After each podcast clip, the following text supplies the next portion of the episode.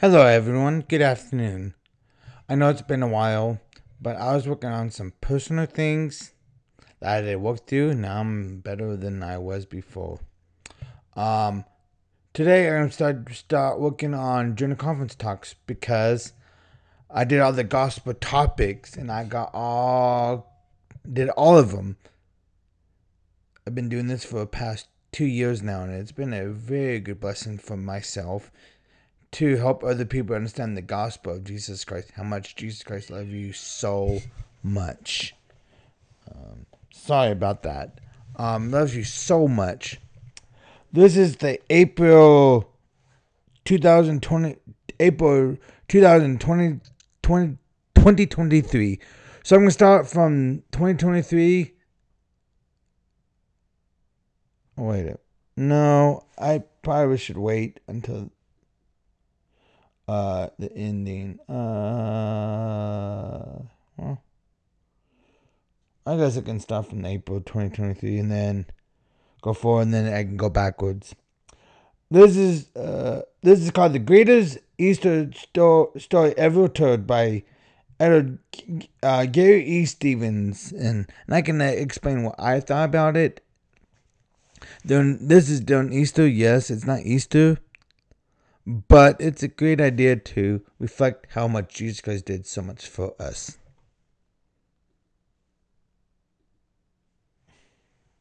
You likely remember hearing a letter from the First Presidency read in your ward or branch several weeks ago. The letter announced that next Sunday, Easter Sunday, all wards and branches are to meet for sacrament meeting only leaving additional time for worship at home as families to commemorate this most important holiday. The first presidency's letter caught my attention and it caused me to reflect on the way our family has celebrated Easter through the years. The more I thought about our celebrations, the more I found myself wondering if we are inadvertently shortchanging the true meaning of this holiday, so central to all believers in Jesus Christ. Those thoughts led me to ponder the difference between the way we have celebrated Christmas as compared with Easter. During December, we somehow managed to incorporate the fun of jingle bells, Christmas stockings, and gifts, alongside other more thoughtful traditions, such as caring for those in need, singing our favorite Christmas carols and hymns, and of course, opening the scriptures and reading the Christmas story in Luke 2. Every year, as we read this beloved story from a large old Bible, our family does what your family probably does dressed with towels on our heads and donning bathrobes to represent Joseph, Mary, and the many who came to worship the baby Jesus, we reenact the treasured Christmas story of the Savior's birth. Our family celebrations at Easter, however, have been somewhat different. I feel our family has relied more on going to church to provide the meaningful Christ-centered part of Easter. And then as we and then as a family we've gathered to share in other Easter related traditions.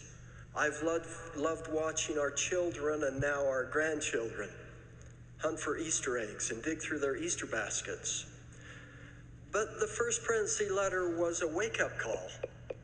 Not only did they invite all of us to make sure our celebration of the most important event to ever happen on this earth, the atonement and resurrection of Jesus Christ, include the reverence and respect the Lord deserves, they also gave us more time with our families and friends to do so on Easter Sunday.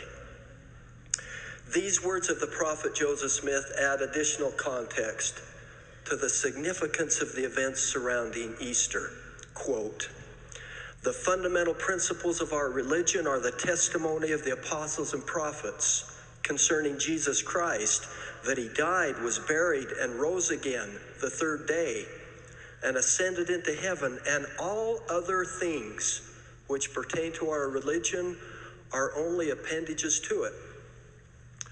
Lisa and I have discussed ways that our family can do better during the Easter season. Perhaps the question we have asked ourselves is one we could all contemplate. How do we model the teaching and celebration of the resurrection of Jesus Christ, the Easter story, with the same balance, fullness, and rich religious tradition of the birth of Jesus Christ, the Christmas story. It seems we're all trying. I observe a growing effort among Latter day Saints towards a more Christ centered Easter. This includes a greater and more thoughtful recognition of Palm Sunday and Good Friday as practiced by some of our Christian cousins. We might also adopt appropriate Christ centered Easter traditions found in cultures and practices of countries worldwide. New Testament scholar N.T. Wright suggested we should be taking steps to celebrate Easter in creative new ways in art, literature, children's games, poetry, music, dance, festivals, bells, special concerts. This is our greatest festival. Take Christmas away, and in biblical terms, you lose two chapters at the front of Matthew and Luke, nothing else. Take Easter away, and you don't have a New Testament. You don't have a Christianity. We cherish the Bible for all it teaches us about the birth, ministry, crucifixion, and resurrection of Jesus Christ. No three words embody more hope and eternal consequence for all of humankind than those uttered by a heavenly angel on Easter morning at the garden tomb. He is risen. We're deeply grateful for New Testament scripture that preserves the story of Easter and the Savior's Easter ministry in Judea and Galilee. As Lisa and I pondered ways to expand our Easter family Easter celebration to be more Christ centered, we discussed what scripture reading tradition we might introduce to our family. The Luke 2 equivalent for Easter, if you will. And then we had this heavenly epiphany. In addition to the important verses about Easter in the New Testament, we as Latter day Saints are endowed with the most remarkable Easter gift a gift of unique witness, another testament of the Easter miracle that contains perhaps the most magnificent Easter scriptures in all of Christianity. I'm referring, of course, to the Book of Mormon, and more specifically to the account of Jesus Christ appearing to the inhabitants in the New World in his resurrected glory. The prophet Joseph Smith described the Book of Mormon as the most correct of any book. And beginning with 3rd Nephi 11, it tells the magnificent story of the resurrected Christ's visit to the Nephites, the Savior's Easter ministry. These Easter scriptures bear record of the resurrection of the Lord Jesus Christ. In these chapters, Christ calls 12 apostles teaches as he did in his Sermon on the Mount, announces that he has fulfilled the law of Moses, and prophesies about the latter, day gathering of Israel. He heals the sick and prays for the people in such a glorious way that no tongue can speak, neither can there be written by any man, neither can the hearts of men conceive so great and marvelous things as we both saw and heard Jesus speak and no one can conceive of the joy which filled our souls at the time we heard him pray for us unto the Father. This Easter, our family is going to focus on the first 17 verses of 3rd Nephi 11. You recall the great multitude round about the temple in Mount Bountiful who heard the voice of God the Father and saw Jesus Christ descending out of heaven to extend the most beautiful Easter invitation. Arise and come forth unto me, that you may feel the prints of the nails in my hands and in my feet, that ye may know that I am the God of the whole earth, and have been slain for the sins of the world. And the multitude went forth one by one, and did see with their eyes and feel with their hands, and did bear record that it was he. And they did cry out with one accord, saying, Hosanna! Blessed be the name of the Most High God. And they did fall down at the feet of Jesus and did worship him. Imagine the Nephites at the temple actually touched the hands of the risen Lord. We hope to make these chapters in 3rd Nephi as much a part of our Easter tradition as is Luke 2 of our Christmas tradition. In reality, the Book of Mormon shares the greatest Easter story ever told. Let it not be the greatest Easter story never told.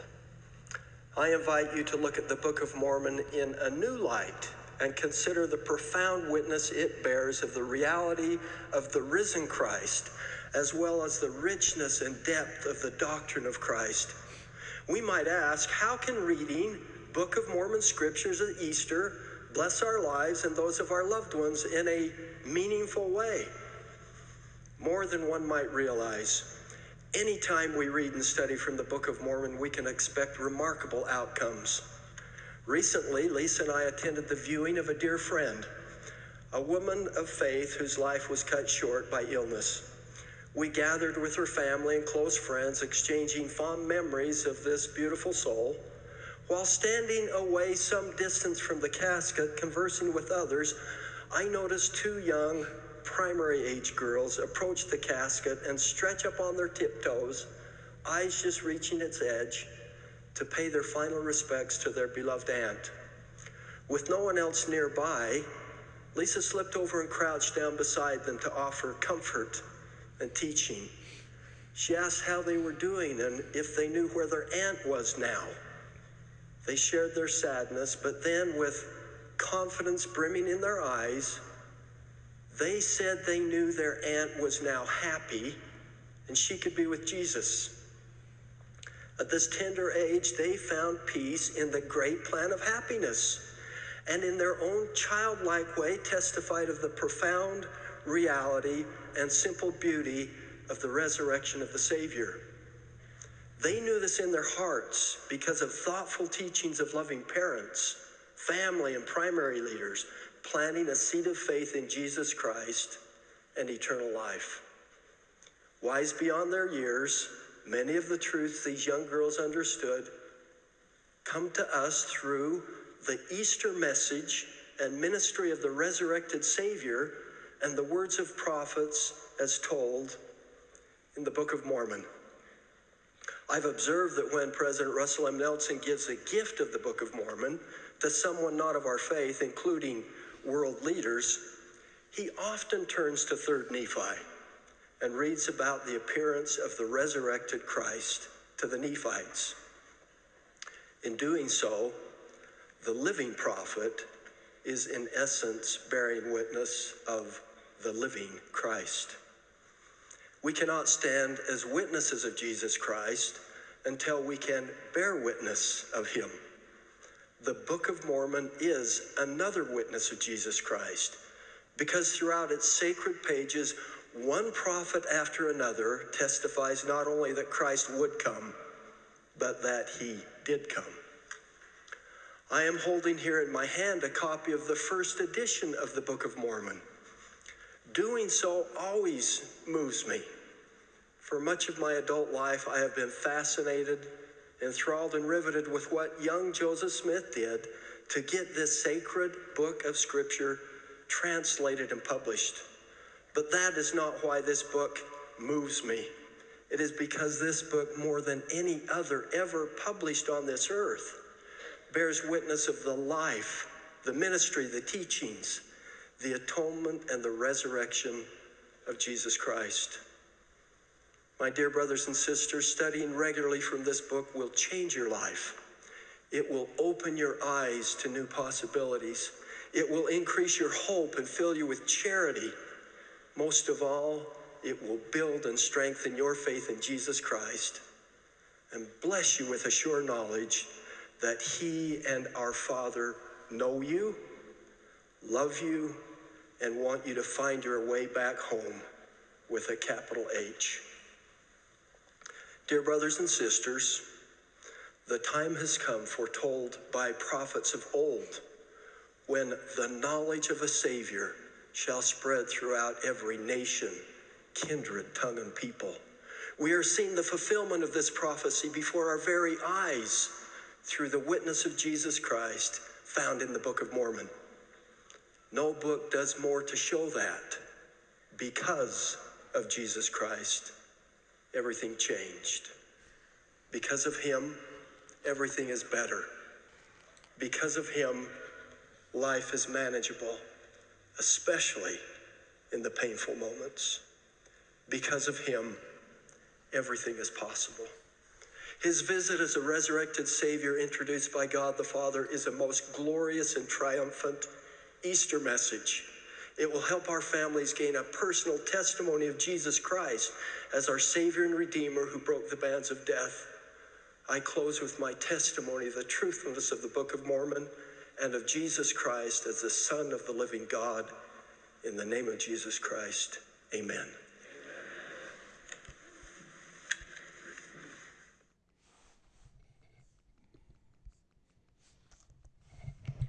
That's by Elder Gary E. Stevens, the Quorum of the Twelve Apostles, uh, April 2, 2023 General Conference. The greatest Easter story ever told.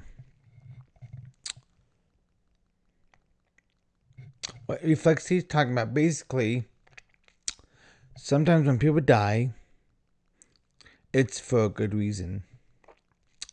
Because we're down here in our mortal bodies, go through pain and suffering. Is what Jesus Christ did. He died on the cross for the pain and suffering for everyone through the entire world. And then he resurrected on the third day. That's the same happened to us. But our spiritual body will go up to heaven, and our physical body be in, in the casket when we die. Our mortal bodies are here to go through so many pains and suffering, so many tribulations. I've gone through so many. I just got over one. That's why I did not do any podcasts. I was working on myself before I started coming back to you guys to teach the gospel of Jesus Christ. I love Jesus Christ so much. I've studied so many times the Book of Mormon the Bible and so many different General Conference. I've heard so many. All they always go back to Jesus Christ. The Easter story is so amazing. You understand that every time you hear the Easter story, you know that they understand that Jesus Christ died for us. Sometimes we see things and knowing that sometimes we go off the wrong path. That happens sometimes, yes. But we still love them. We do not shun them like some other religions do. We don't shun them. We love them so much. I have a lot of relatives who left the church, and I still love them. They're still good people. They're still good, amazing people. And Jesus Christ still loves them. And I know a lot of people, I know personally, they leave the church as well, and I still love them. They're still good people. That's why we're here to this day to spread the gospel. Even the people we know who leave the church, we spread the gospel to them in other ways. Knowing that Jesus Christ died for us, knowing that we had to study every single day of our lives to understand that we need to keep going and listening to gospel of Jesus Christ and all the conference. Please, please read the story of the Easter story. It doesn't matter. It doesn't have to be Easter. It can be any time. To reflect how much we can go through and to repent ourselves every single day. When we do that, Heavenly Father is there to help us. I promise that when you study the Easter story, it will bring about how to repent and be better people. I promise that when you study the scriptures every single day of your life, Heavenly Father is there to help you, and Jesus Christ is there to, to know how much pain he's been through. He died on the cross for us. When we do that, understand that Heavenly Father loves us so much we have to go through that pain. We have to go through the repentance process. When we go through that repentance process, He's there to help us. I promise you that. When we repent every single day of our lives, Jesus Christ is there to you for you. the bishop, the stake president's there for you.